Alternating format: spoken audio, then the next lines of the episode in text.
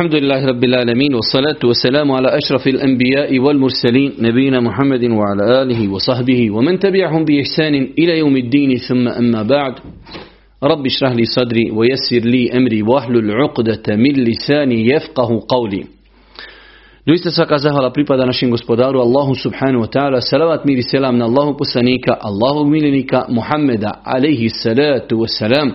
Njegovu časnu porodcu, njegove uzvrte ashabe i sve ljude koji slijede put istine do sudnjega dana.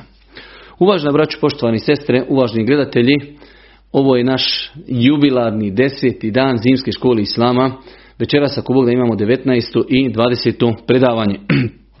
Sinuć smo započeli jedno kraće poglavlje i e, tu smo stali iako imamo određene propise koji se vezuju za to poglavlje. Naime, radi se o poglavlju imameta, pa smo govorili e, o nekim propisima koji se eksplicitno vezuju za poglavlje kada se ljudi kada se ljudi okupi na jednom mjestu, e, koje je najprioritetniji da klanja ljudima u toj situaciji s tim što smo spomenuli, odnosno nadam se da smo, se, da smo spomenuli e, da u slučaju kada e, ljudi dođu u džamiju koji postoji imenovan efendija ili hođa ili znači neko ko ljude već predvodi u džamiji, onda je on najprioritetniji da ljude predvodi bez obzira da li iza njega bio neko ko je učeni ili ne.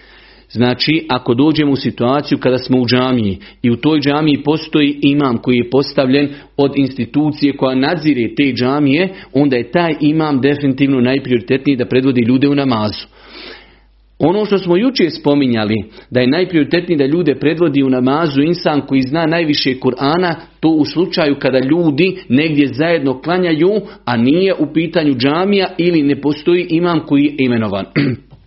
Danas nastavljamo vezano za e, određene propise koji se vezuju za safove, a samim tim i određeni propisi koji se vezuju za imamstvo. Prva stvar, kada su u pitanju safovi e, u ovoj našoj plemenitoj vjeri, e, Islam je mnogo pažnije posvetio preciznosti, ravnanju safova i tome kako ljudi se ravnaju u safove prilikom obavljanja namaza u džematu. Allah poslanik selam izrekao je s jedne strane mnoge hadise koji ukazuju na vrijednost prvog safa, a s druge strane izrekao opet mnoge hadise koji ukazuju na opasnost toga da se zbijanju i ravnanju safova ne posvećuje pažnja. Pa kaže Allah poslanik u jednom od hadisa, kada bi ljudi znali kakva ih nagrada očekuje od dolaska u ranu, e, od ranog dolaska u džamiju i klanjanja u prvom safu. Tako da, e, znači, u islamu postoji velika nagrada za ljude koji dolaze rano u džamiju i za ljude koji klanjaju u prvom safu. Islamski učenjaci kada govori o ravnanju safova, pošto mi prvenstveno sada govorimo o ravnanju safova, e, zauzeli su dva stava, jedan, odnosno većinska Većinski dio islamskih učenjaka smatrao je da je ravnanje safova potvrđeni sunnet da to nije obaveza. Ali je bilo islamski učenjaka shodno određenim hadisima Božih poslanika ali se letu selam koji su smatrali da ravnanje safova prije nego što se počne klanjati namaz u džematu je obaveza vađib. Tako da samim tim znači imamo jedan stav koji nam kaže da je to vađib, a drugi nam kaže da je to sunnet.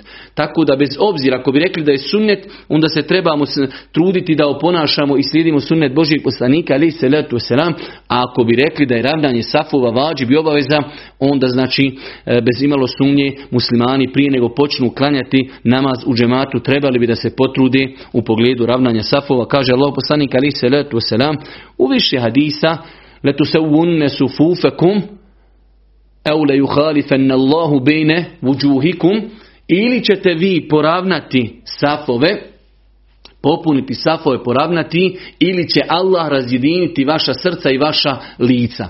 Pa je znači ovo jedna velika prijetnja, mi znamo da u islamu kada dođe određena prijetnja za određeni postupak, da čak islamski učenjaci kažu da je to i veliki grijeh.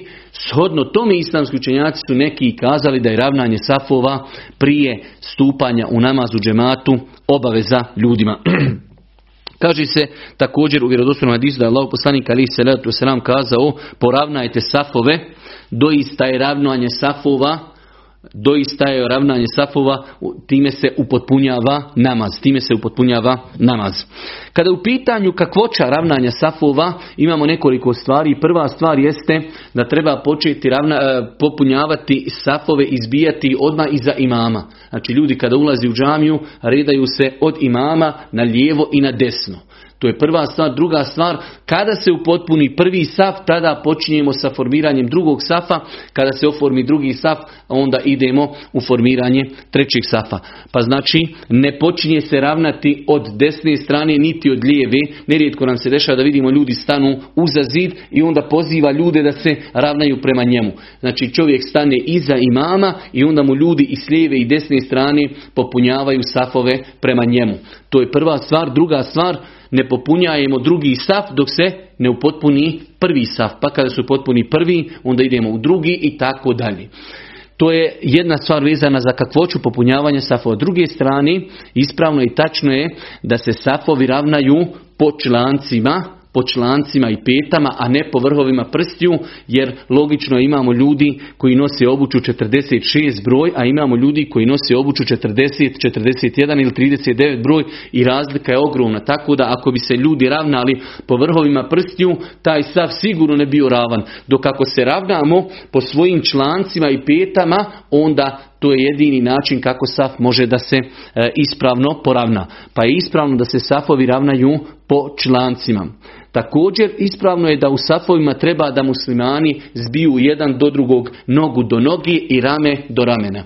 Nažalost, živimo u vremenu kada velik broj ljudi koji dolazi u džamiju e, osjećaju veliku odbojnost prema tom sunnetu Božijeg poslanika ali se letu selama sami ashabi govori kada bi im Allah poslanik ali se letu naredio popunjavanje safova, kaže mi bismo zbijali safove na način da bi priljubili nogu uz nogu, članak uz članak i rame uz rame. To je najbolji način popunjavanja safova. Kažem, Nažalost, živimo u vremenu kada velik broj ljudi ima znači veliku i, i, i pa čak i, i predostrožnost, ali i ne daj Bože i mržnju prema takvom načinu popunjavanja safova. Kada je u pitanju, kada je u pitanju e, muškarci i žene, najbolji sav za muškarce jeste prvi saf a najbolji sav za žene jeste zadnji sav kako je došlo u vjerodostojnom hadisu. Tako da bi čovjek trebao musliman kada dođe u džamiju, kada ulazi u džamiju, prvo što će urati otići u prvi sav i gore sjesti. Kod nas nažalost se dešava da ljudi kada uđu u džamiju idu ili desno ili lijevo ili pored nekog radijatora ili pored nekog stuba i tako da ostaje prvi saf nepopunjen. Pa je znači e, od sunneta čovjek kada dođe u džamiju da ide i da popunjava prvi saf jer najbolji saf za muškarce je prvi saf, a najbolji saf za žene je zadnji saf. Svakako ovaj hadis, njegovo ispravno razumijevanje jeste da onog momenta ovaj hadis se razumije da se on odnosi na situaciju kada žene klanjaju sa muškarcima u jednom mešidu i nema između njih i e, žena prijegrade. Dok ako bi žene klanjale na spratu i ako bi žene bile odvojene od muškaraca, onda je i za žene najbolji saf prvi saf. Znači ovaj hadis, najbolji safovi za muškarce su prvi, a najbolji safovi za žene su e, zadnji. Odnosi se na situaciju kada žene klanjaju sa muškarcima u istoj prostoriji. Pošto imamo džamija, znači sva džamija je jedna prostorija, muškarci klanjaju naprijed, žene klanjaju nazad. Tada je za žene najbolji da klanjaju u zadnjim safovima. Ovdje se postavlja također vezano za propise ravnanja safova pitanje da čovjek klanja izvan safa. Ja sam lično gledao da dosta puta sam vidio ljude koji e, imaju priliku, znači ima mjesta u, u safu, ali oni klanjaju sami izvan safa. Allah poslanik ali salatu wasalam e, u više vjerodostojnih hadisa je potvrdio da insan koji klanja sam izvan safa, a bilo je mjesta da klanja u, e, u safu, njegov namaz nije ispravan. Poslanik ali se letu selam ljudima je naređivao ponavljanje namaza. Tako da čovjek vjernik treba da se potrudi kada dođe u džamiju, nekada je džamija povelika, pa je poteško otići na kaj safa lijevo ili desno, pa je lakše stati na sredinu i tu klanjati pa makar i sam. Znači, moramo zapamtiti da postoji vjerodostojni hadisi u kojima Allah poslanik ali se letu selam spominje da insan koji klanja sam iza safa da je njegov namaz neispravan. Ovo se odnosi na situaciju kada čovjek ima mogućnost da uđe u saf. Za razliku da čovjek dođe i zaista saf se upotpunju i nema ni jednog mjesta u safu. Šta će tada čovjek uraditi definitivno da će klanjati sam? Postavlja se pitanje u takvoj situaciji ako je čovjek došao i zatekao ljude u potpunili su saf, da li nekoga iz safa da potegne pa da sa njim klanja da ne bude sam? Znači u ovoj situaciji čovjek kada klanja sam, on ima opravdanje. La yukellifullahu nefsen illa vus'aha. Allah ljude ne opterećuje osim onoliko ukoliko je njegove mogućnosti. U ovoj situaciji čovjek došao u džamiju, ljudi su popunili saf, on nema druge opcije osim da klanja sam. Povlačenje ljudi iz safa e, nije, nije propisano iz nekoliko razloga. Na taj način se pravi rupa u safu. S druge strane imamo ljudi koji ne znaju te propise pa će se možda čovjek i okrenuti, ne zna koga, koga vuče nazad. Možda će progovoriti, možda će pokvariti svoj namaz. Tako da ispravno je inšala, biznila. Prva stvar da čovjek treba da se potrudi da klanja u safu. Ako bi se desilo da dođe u džamiju i da je saf popunjen, čovjek će klanjati sam. Nakon toga, e, mi kad smo govorili o sutri, ali eto da potvrdimo samo ta pitanja, e, pošto sutra i safovi su, ajde da kažemo, propisi koji se između, so, između se, znači, e, povezani su, sutra imama i perda imama je perda klanjača. Tako da ako bi čovjek imao potrebu da hoda između safova on ima pravo i nije griješan kada se ljudi kada ljudi klanjaju u džematu jedino gdje se ne smije hodati jeste između imama i njegove perde i njegove sutri.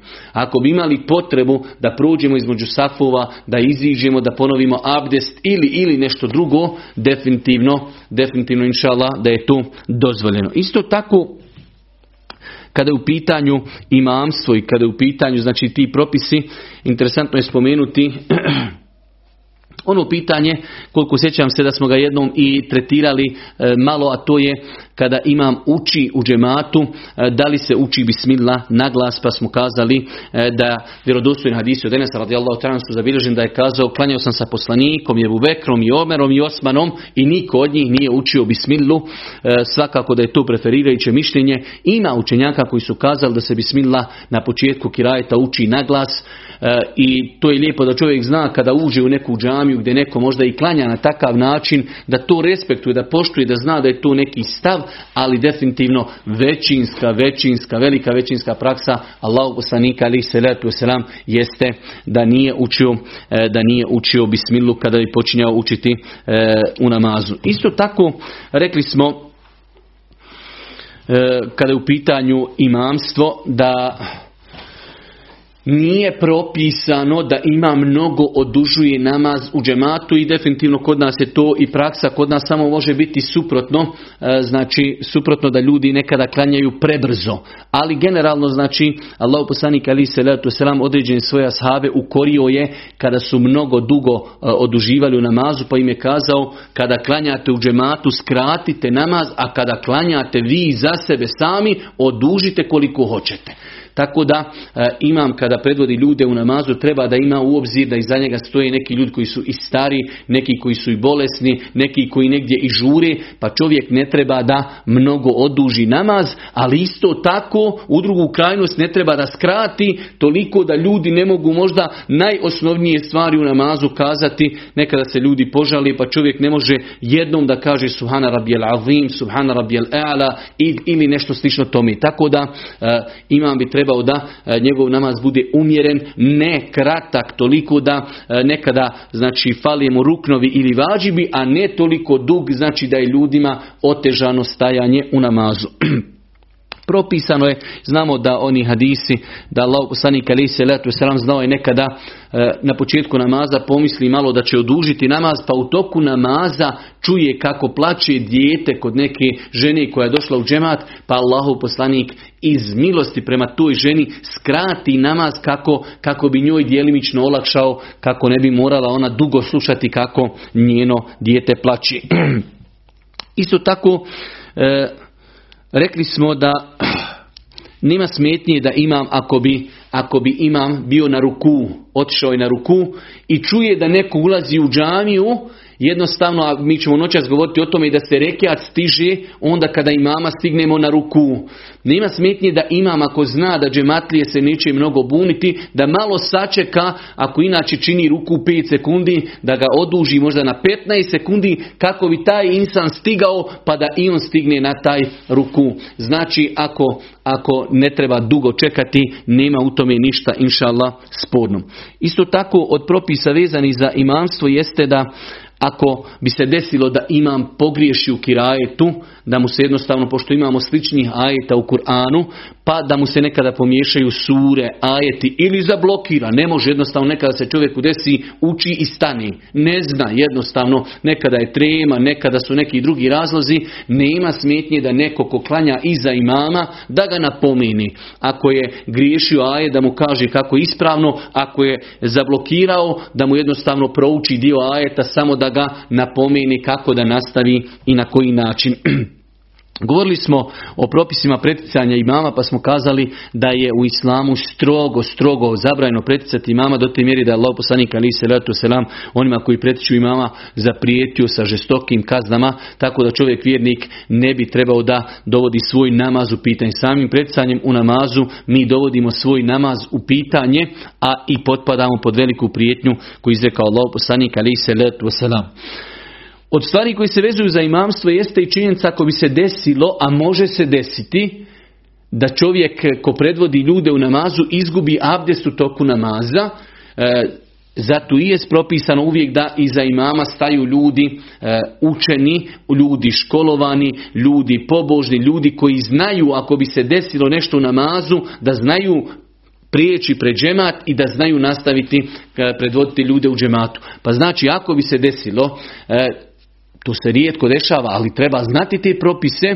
Ako bi se desilo da imam u toku namaza izgubi abdest ili se sjeti da nema abdesta. Može se lako desiti. Jedne prilike Boži poslanik je izišao da ljude predvodi u džematu i kaže prenosioc samo što je htio da podigne ruke Sjetio je se da nije pod abdestom, odnosno čak da se treba okupati, pa je njima rekao sačekajte tako kako stojite u safovima, sačekajte. Otišao u svoju kuću, okupao se, izišao, kaže prenosio carisa sa njegove kose njegove brade je kapala, brad, e, kapala je voda, pa je došao i predvodio nas u namazu. Pa se može desiti imamu da zaboravi da nema abdest ili se zaboravio okupat ili izgubi abdest u namazu, tada je propisano da se on povuče, a da nekoga iz prvog safa, eh, ajde da kažemo povuče i da mu da i šaret da on nastavi da ljude predvodi u namazu. I zadnja stvar vezana za ovo poglavlje, ako bi se desilo, i to se rijetko dešava, ali može se desiti kada se dešavalo sahabna, onda smo mi mnogo prioritetniji nam se desi da imam klanja ljudima bez abdesta. I nakon namaza, rekli smo u namazu, mora prekinuti namaz i mora nekoga postaviti da upotpuni namaz.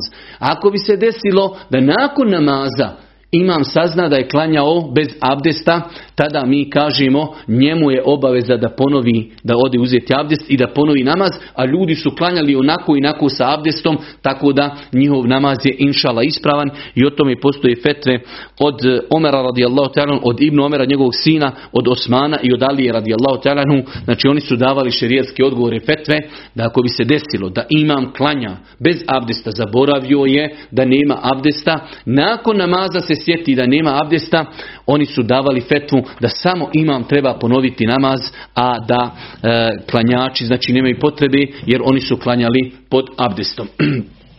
Nakon toga e, jedno veoma interesantno pitanje, odnosno jedno malo poglavlje, to je osoba koja kasni u džemat. To Arapi kažu el mesbuko, čovjek koji je okasni u džemat. Ja lično sam gledao više puta svojim očima ljude koji kasnije u džemat na rekiat ili dva ili tri i nakon toga vidim zajedno sa Efendijom predaju selam i ne ustaju da naklanji zato što ne znaju propise naklanjavanja u namazu. Pa nam je ovo e, veoma, veoma bitno da čovjek zna muslima nakon što smo naučili alhamdulillah kako se klanja Može se svakome desiti da u datom momentu krenuje u džamiju, bila je gužva na semaforu, otišao je da abdesti i tako dalje, okasni u džemat. Svakome se može desiti, dobro, kako se ponašati onog momenta kada čovjek dođe u džemat, odnosno nekoliko propisa vezani za ovo poglavlje. Prva stvar, E, kako treba da se ponaša čovjek koji okasni u džemat? Čovjek koji okasni u džemat treba da duđi u džemat i da donoseći početni tekbir, početni tekbir pristupi džematu. Ono što je najbitnije zapamtiti treba da se priključi džematu, donosi početni tekbir, on ulazi s namjerom da je to početak njegovog namaza. Ovo je bitno. Oni mogu biti džemat na trećem rekiatu, na četvrtom, na drugom, ali mi kažemo Allahu ekber, ulazim u namaz sa džematom i ovo je početak mog namaza. I shodno tome čovjek će klanjati, primjera radi, podni namaz i čovjek je okasnio dva rekiata. On je došao, oni stoji na trećem rekiatu. On kaže Allahu Ekber, u svome srcu ima počinjem, klanjam početak podni namaza. Klanja će sa džematom, oni će klanjati treći i četvrti, to je njemu prvi i drugi kada Efendija, imam koji predvodi ljude, preda selam, on neće predavati selam, ni pola selama, ni cijeli selam, neće predavati selam nikako. Kada imam preda selam, on će ustati, klanja će dva rekiata koji se njemu broje treći i četvrti, jer je on klanjao prvi i drugi. A ostaje mu još treći i četvrti, nakon toga će predati selam i to je sva procedura. Znači, kada čovjek dođe u džemat, priključit će se džematu donoseći početni tekbir Allahu Ekber. Poslije ćemo govoriti da ako bi žurio, mora se obavezno potruditi da potpuno stojeći izgovori početni tekbir Allahu Ekber. Jer zna se desiti kada imam na ruku čovjek požuri da stigne imama da, da mu se taj rekiat broji. I onda čovjek kaže Allahu Ekber i počne se već saginjati neispravno. Čovjek mora mirno stati i kazati Allahu Ekber sa zadnjim slovom R, kad njega izgovori ima pravo da počne da ide na ruku, pa ako stigne i mama, stigao je. Pa je veoma bitno, znači zapamtiti čovjek kada kasni u džemat. Priključit će se džematu. U stojećem stavu apsolutno izgovoriti riječi Allahu Ekber kada završi sa slovom R, Allahu Ekber, ima pravo da ide, znači da stigne džemat ondje gdje su oni stigli od namaza. Ono što sa, na, sa džematom klanja, to se broji njemu početak njegovog namaza. Kada imam preda selam, on neće predavati selam, ustaje i naklanja će ono što je propustio. Pa primjer radi drugi primjer. Navijeli smo malo prije primjer da je okasnio dva rekata. Čovjek okasnio samo jedan rekat na podni namazu zate koji džemat stoji. I on je ušao na namaz zajedno sa njima. Pa je vidio da su klanjali jedan rekiat, pa su sjedili na etehijatu, pa su ustali klanjali drugi i treći. Znači, oni su klanjali četiri rekiata, a on je klanjao tri. Kada imam preda selam, on će ustati i klanjati onaj četvrti rekiat. Obrnuto. Čovjek je došao na podni namaz i džemat je klanjao tri rekiata, stoji na četvrtom. On ulazi Allahu Ekber i klanja sa njima jedan rekiat. Samo jedan rekiat. Predaju oni selam, on ustaje šta? Ustaje na drugi. Nakon drugog će šta? Jer kad čovjek sam klanja podni namaz nakon drugog, uči on etehijatu. Nakon etehijatu ustaje, klanja treći, klanja četvrti, predaje selam. Znači bitno nam je zapamti onog momenta kada ulazimo u džemat, mi ulazimo s nijetom da je to početak našeg namaza. Ono što stignemo sa džematom klanjati, klanjat ćemo. Ono što smo propustili, to ćemo naklanjati i to će biti kraj našeg namaza. Kada je u pitanju sama vrijednost džemata, Hoćemo ono, sino smo kazali da je namaz u džematu 27 puta vrijedniji od namaza pojedinca. Kažu islamski učenjaci, koliki god dio namaza u džematu da čovjek stigne sa džematom, njemu se inšala broji nagrada džemata. Tako kad bi čovjek zatekao ljudi sjedi na etehijatu. Allahu ekber priključi se i oni predaju selam, on će ustati klanjati ako je pitanju podne četiri rekiata. Ali on ima nagradu džemata, jer ih je stigao, klanjao je u džematu. To je nagrada džemata. Propis džemata je nešto drugo. Propis džemata je da stignemo minimalno jedan rekiat. Kaže Allah poslanik ali se letu selam u vjerodostojnom hadisu, ko stigne ruku jednog rekiata, on je stigao taj rekiat i stigao je taj namaz. Tako da, a veoma nam je bitno, sad ćemo govoriti o džumi, zašto da znamo šta je razlika između vrijednosti džemata i propisa džemata. Primjera radi, džuma namaz. Čovjek je okasnio na džumu namaz i okasnio jedan rekat, stigao je jedan. Ok. Stigao je na drugom rekiatu, je stigao u džamiju, ljudi klanjaju džumu. On će klanjati sa njima taj drugi rekiat, njihov drugi, njemu je prvi. Kada predaju selam, on će ustati i još jedan. Ali ako bi, jer je stigao jedan rekiat džumi, ako bi na džumi njih stigao na etehijatu, završavaju dva rekiata, on nije od džume ništa stigao. Kada oni predaju selam, on će ustati i klanjati četiri rekiata podni. Pa nam je veoma bitno znati šta znači stigniti nagradu džemata, šta nam znači stignuti namaz u džematu. Pa namaz u džematu se stiže kada stignemo jedan rekiat. A jedan rekiat se stiže kada stignemo ući sa džematom, i stignemo imama na ruku. Nije se još vratio sa rukua svakako po preferirajućem mišljenju. pa nam je znači veoma bitno da zapamtimo razlika stići nagradu džemata to ćemo stići ako Bog da sa bilo koji dio džemata da se priključimo džematu, mi imamo nagradu džemata. Ali propis džemata je da moramo stići jedan rekiat. Jedan rekiat moramo stići minimalno da smo stigli Efendiju koji predvodi ljude, da smo ga stigli na ruku, on se još nije ispravio. Dobro.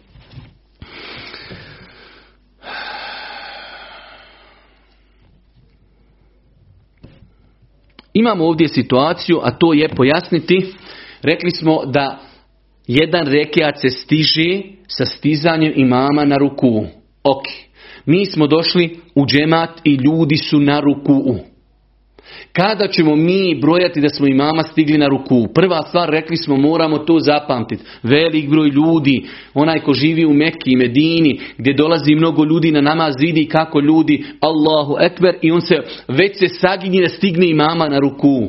Znači ispravno je da moramo kazati riječ Allahu Ekber u stojećem stavu, potpuno, kada završimo, krećemo da stignemo imama na ruku. Kada ćemo smatrati da smo stigli imama na ruku? Najbolje je da ga stignemo, mi kažemo Allahu Ekber i mi smo došli na ruku i stali, hođa, imam ili hođa se krene vraćati i kaže Semi Allahu li men hamide. Mi smo tada stigli rekiat 100% ali se radi e, šta je minimum da ga stignemo da bi se brojio nama taj rekiat. Pa kažu islamski učenjaci, sad se moramo malo uključiti da pratimo jer je ovo precizno. Mi kada smo govorili o e, ruku, govorili smo da je minimalno da se čovjek nagne na ruku tako da može rukama dohvatiti svoja koljena. On tada bude, ako je ovo prav čovjek, a ruku je po 90 stepeni, on bude napola nagit. Ok. To nam je minimalni ruku. Kažu islamski učenjaci kada insan stoji i krenuje da stigne imama na ruku. Ako on uđe u zonu rukua, ovu, prije nego što imam napusti tu zonu, on je stigao ruku. Inšala bizna, nadam se, volio da imam ovdje tablu da to nacrtam. Čovjek kada stoji, da bi mi kazali da je njegov ruku validan, minimalno se mora toliko pogijeti da rukama dohvati koljena. I tada je čovjek otprilike negdje, e, znači u tom nekom, sad ne mogu se sjetiti te stepene, koliko to bude stepeni, ali znači u, mi stojimo u pravom stavu, imamo 90 stepeni kada je čovjek na ruku. Napola kada stigne i kada može voći svojim rukama dohvati koljena, on je ušao u zonu rukua. I kada bi tako učinio ruku, njegov inšala je ruku ispravan, a rekli smo da je od suneta da mu leđa budu ravna.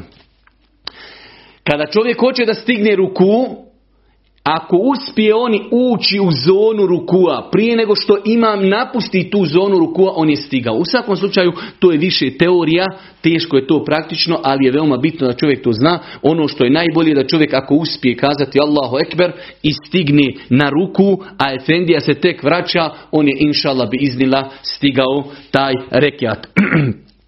Pitanje je e, koliko, koliko e, tekbira čovjek treba da kaže kada je zatekao imama na ruku. Mi smo došli i rekli smo Allahu Ekber, da li moramo kazati Allahu Ekber za odlazak na ruku? Ako čovjek stigne, kazat će. Ako kaže samo Allahu Ekber, onaj početni tekbir, inšala biznila i on mu je dovoljan. Vraćamo se samo kratko da rezimirano, rezimiramo i da idemo dalje. Stignuti džemat na bilo kojem dijelu džemata, namaza, mi imamo nagradu džemata. Stigni, da stignemo džemat na jedan rekijat, stigli smo propis džemata Stignuti jedan rekiat znači stignuti minimalno imama ili da stoji ili da ga stignemo na ruku prije nego što se ispravi. Ako uspijemo mi ući u zonu rukua prije nego se imam vrati ili ga stignemo potpuno na ruku, mi smo stigli taj rekiat. Pa smo rekli primjer radi za džumu namaz. Džuma namaz je dva rekiata, ako bismo stigli ili prvi ili drugi rekiat džumi namaza da klanjamo sa imamom, mi smo stigli džumu i naklanjat ćemo ono što smo propustili. Ako bismo stigli imama na etehijatu, mi nismo stigli džumu namaz, stigli smo nagradu džemata, ali nismo stigli džumu namaz. Kada imam preda selam, mi ćemo ustati i klanjat ćemo podni namaz četiri rekiata, jer nismo uspjeli stigli, nismo uspjeli stići ni jedan rekiat.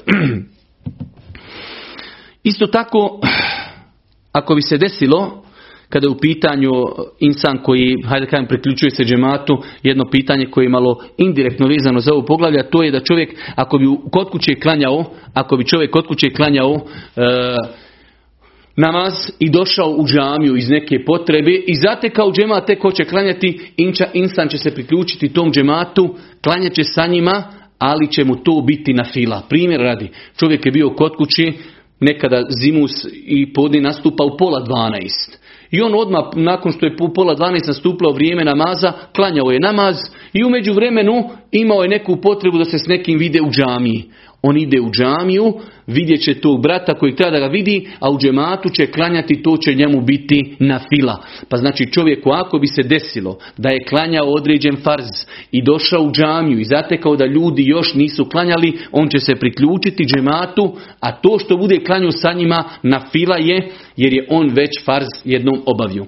Ono što je interesantno, inšala, da stignemo još u ovom predavanju obraditi e, nekoliko adaba i propisa veoma bitnih kada je u pitanju sam naš odlazak u džamiju. Možda je ovo poglavlje trebalo malo i prije obraditi, ali jednostavno ne možemo sve ni napraviti dobar raspored. Prva stvar ja sam o tome nekada i govorio, e, ljudi nekada, pogotovo rekli smo e, u državama gdje se uči namaz glasno na munarama, čuje se dok li imam stigao, kao što je u Mekki Medini i onda ljudi trče da bi stigli na namaz. Allah poslanik ali se letu je rekao u jednom vjerodostojnom hadisu, kada čujete da se uči i kamet, nemojte dolaziti na namaz trčeći, dođite Dođite, a vi dolazite, znači smireno, skrušeno, zato kada dođete u namaz, da kada stanete klanjati, da ne budete zadihani, jer znači ako čovjek trči, on kad dođe na namaz, njemu treba jedan ili dva rekiata da se on, hajde da kažemo, smiri njegovo srce i njegovo disanje.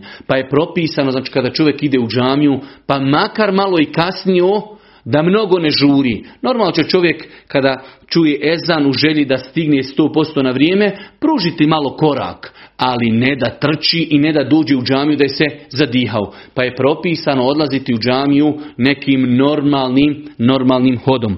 Isto tako govorili smo jednom da e, Allah poslanik ali se letu selam zabranio je da čovjek prilikom odlaska u džamiju i u džamiji isprepliče prste. Nakon namaza je to inšala dopušteno kao što je činio Boži poslanik, ali prilikom odlaska u džamiju i u džamiji pokuđeno je da čovjek isprepliče prste na ovakav način. Isto tako Pohvalno je kada je u pitanju odlazak u džamiju da čovjek ugrancava svoje mogućnosti, pogotovo ljudi koji su malo u godinama, penzioneri, nemaju obaveza, subota i nedjelja, neradni dani, da čovjek ode ranije u džamiju, jer je Allah poslanik ali se selam u mnogim hadisima posticao na rani dolazak u džamiju i e, iščekivanje namaza u džamiji. Isto tako pohvalno i lijepo je kada čovjek dođe u džamiju da ne sjeda, već da klanja tahijetul mesđid.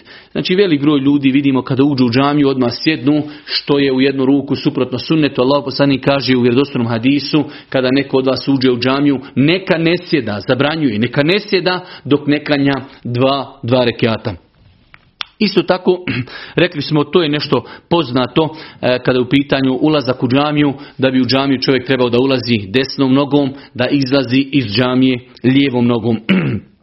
U stvari koji su lijepo da ih poznaje čovjek jeste da ako je već čovjek u džamiji i čuje učenje ezana u džamiji već da je nakon toga njemu zabranjeno izići iz džamije osim da zaista ima neku veliku potrebu. Primjer radi čovjek je ušao u džamiju, ezan uči Žena nazove, desilo se kod kuće nešto veliko, da li dijete se posjeklo ili ili dobro.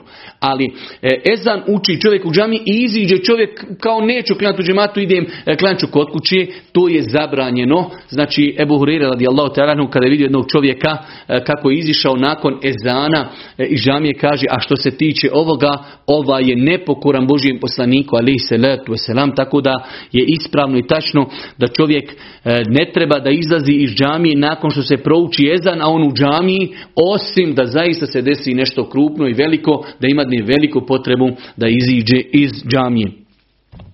Isto tako,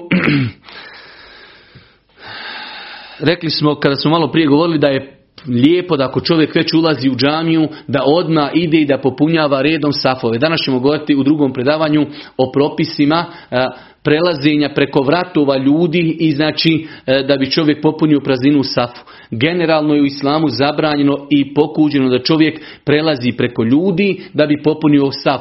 Ali onog momenta kada ljudi zakažu, da su ljudi kada dolazi u džamiju odmah ravnali se u safove i popunjavali safove, oni koji nazad dođu, oni će dolaziti u zadnje safove. Kod nas se ljudi redaju oko vrata, oko vrata i onda gore po sredini džamije ostaju prazna mjesta. Logično je kada neko dođe i vidi gore prazno mjesto, kako će? Mora hodati preko safova. Pa je u islamu pokuđeno hodati preko safova, osim ako vidimo gore mjesto, kako bi popunili safove.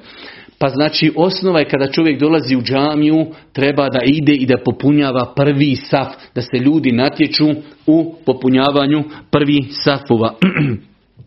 Isto tako povalno i lijepo e, da čovjek da čovjek prouči, e, znači, odnosno e, da se približi imamu, sama činjenica što je bliže imamu, ako je hudba bolje će čuti, ako je namaz bolje će čuti kako imam uči i sigurno će se bolje koncentrisati. Prilikom ulaska i izlaska u džamiju proučiti dove koji su zabilježeni od Božijeg poslanika alihi salatu wasalam.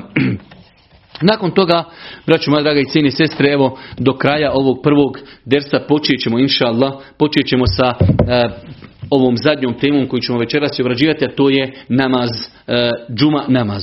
Mi smo najavili da ćemo inšala do kraja e, iz fika obrađivati džumu namaz, dženazu namaz, nakon toga inšala poglavlje posta i nakon toga ćemo prijeći da obradimo neka interesantna poglavlja iz e, međuljudskih odnosa, pošto nam se nerijetko dešava da ljudi i uče nešto o vjeri, o namazu, o zekijatu, o postu, ali iz nekih poglavlja kao što je brak, kao što je razvod braka, kao što su zakljete, kao što je odjeća, kao što je ishrana i mnoge neke druge stvari, ljudi dosta puta ni najosnovnija pitanja iz tih poglavlja ne znaju, pa ćemo ako Bog da e, uskoro prijeći i na ta poglavlja. E, džuma namaz. Džuma namaz e, je namaz koji se klanja petkom umjesto podni namaza. Džuma namaz je poseban namaz. Ovo je veoma bitno zapamtiti. Poseban namaz nije to zamjena za podni. Zašto nam je ovo bitno? Iz razloga koje čovjek musafir ne može spojiti podne i kindiju ne može, odnosno ne može spojiti džumu i ikindiju, jer je džuma zaseban namaz.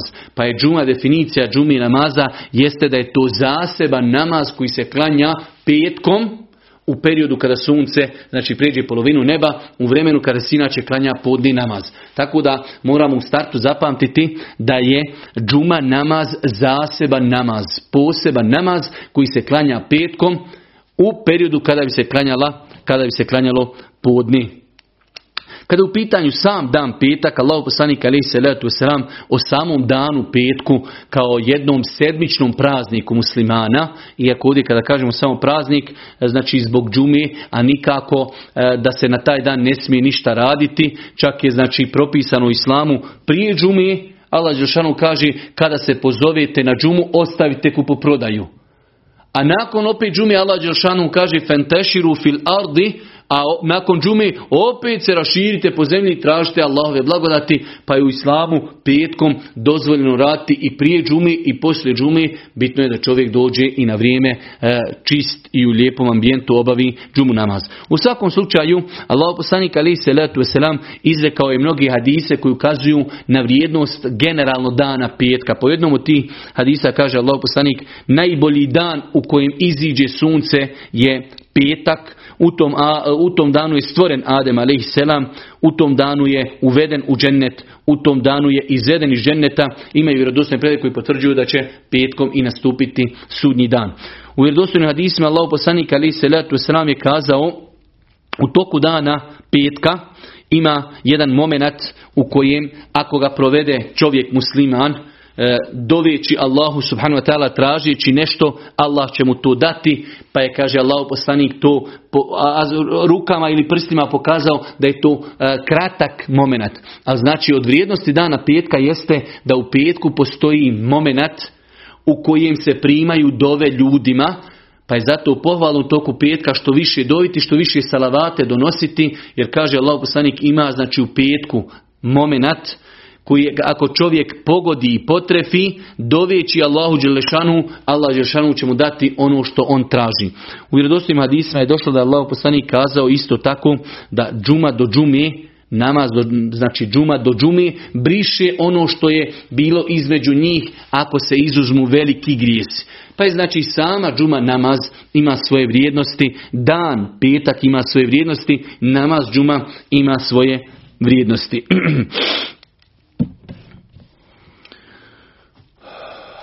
Ono što je interesantno spomenuti prije nego počnemo govoriti o, džumi, da spomenemo neki propis vezan za e, sam petak, kako bi ako Bog da e, u drugom predavanju počeli govoriti o propisima džumi, o propisima hudbe, o kakvoći namaza.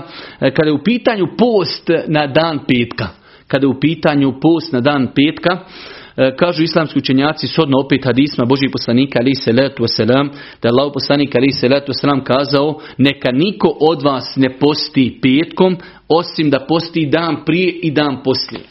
Pa su shodno tome islamski učenjaci kazali da je pokuđeno da čovjek posti samo petak. Samo petak. Osim u jednoj situaciji koju ćemo sada poslije spomenuti, ali generalno čovjek u sedmici dana ništa nije postio, i nema nikakvu naviku da posti i ništa kaže petak ću postiti.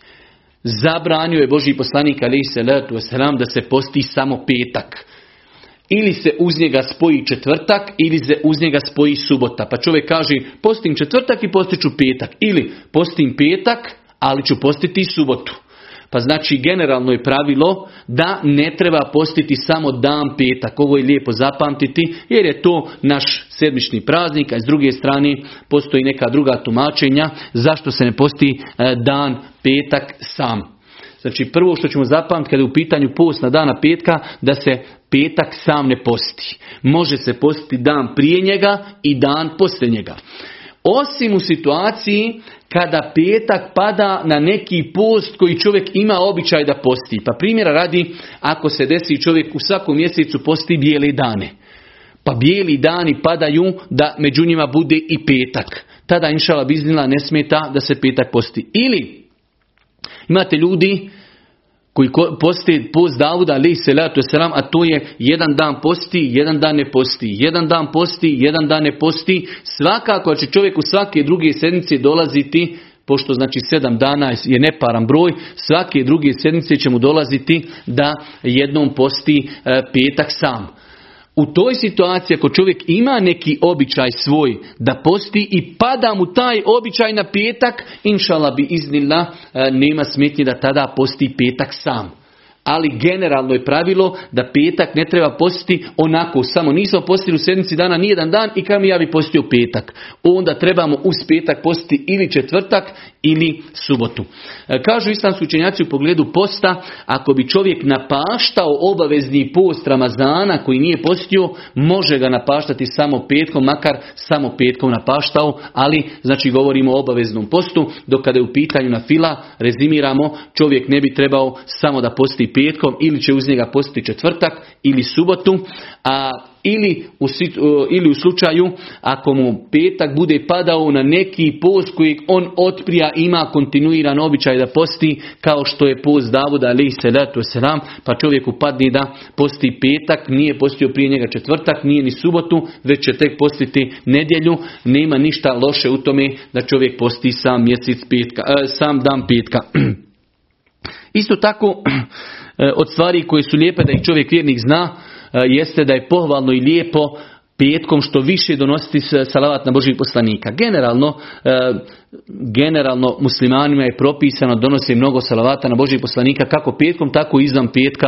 Allah poslanik kaže u hadijskoj bilježima muslim koji je 100% vjerodostojan, ko na Allahog poslanika donese samo jedan salavat, uzvišeni Allah donese na njega deset salavata. Tako da je ovo općenit hadis, da je ovo općenit hadis koji ukazuje da je e, pohvalno i lijepo što više donosti salavata, znači kako petkom, tako i izvan petka. Postoje određene predaje u pogledu kojih postoji nekih razilaženja, ali velik broj e, e, učenjaka hadijske nauke smatraju te hadise vjerodostojnim da je Allah poslanik posebno rekao petkom, na dan petka, što više na mene donosite salavata. Tako da e, mi, alhamdulillah, ako i radimo taj ibadet petkom, mi imamo prvo jednu opću platformu, a to je da je Boži poslanik ali se letu selam preporučio e, donošenje salavata petkom. E, da je preporučio donošenje salavata općenito.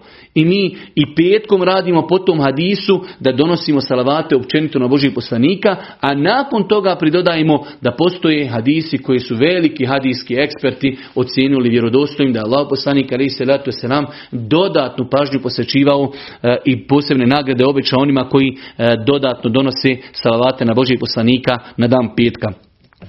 Isto tako, e, određen broj učenjaka smatrao je da se petkom lijepo je proučiti suru Kehf, tako da e, postoji jako razilaženje u pogledu tog, znači oni ljudi koji smatraju da je e, hadis na tu temu, da je vjerodostojan, lijepo inšala da petkom prouče suru Kehf, oni ljudi koji smatraju da hadisi o tome nisu vjerodostojni, nema smetnje da prouče suru Kehf, imat će i nagradu za svaki proučeni harf, imat će sevap, ali znači neka posebna nagrada. I zadnja stvar, i time ćemo ako Bog da i završiti ovaj prvi čas, jeste e, da je pohvalno, jer smo rekli da u toku dana petka ima jedan period kada se primaju dove. Islamski učenjaci u pogledu toga e, imali su dosta različitih stavova, ali ono što mi možemo konstatirati da u toku dana petka ima moment kada se primaju dove. Pa je pohvalno da čovjek u toku dana petka što više dovi, pogotovo ovim nekim vremenima za koji su islamski učenjaci kazali da su baš to ta vremena, e, vrijeme prije zalaska sunca na neki sahatak, vrijeme kada e, znači imam sjedi između dvije hudbe i tako dalje. U svakom slučaju mi ćemo se evo ovdje zaustaviti i ako Bog da e, u drugom predavanju ćemo početi konkretno govoriti o propisima džumi namaza. Subhaneke, Allahumma bihamdike, šedun la ilaha ilan stakfiruke, ve tubu ilaik.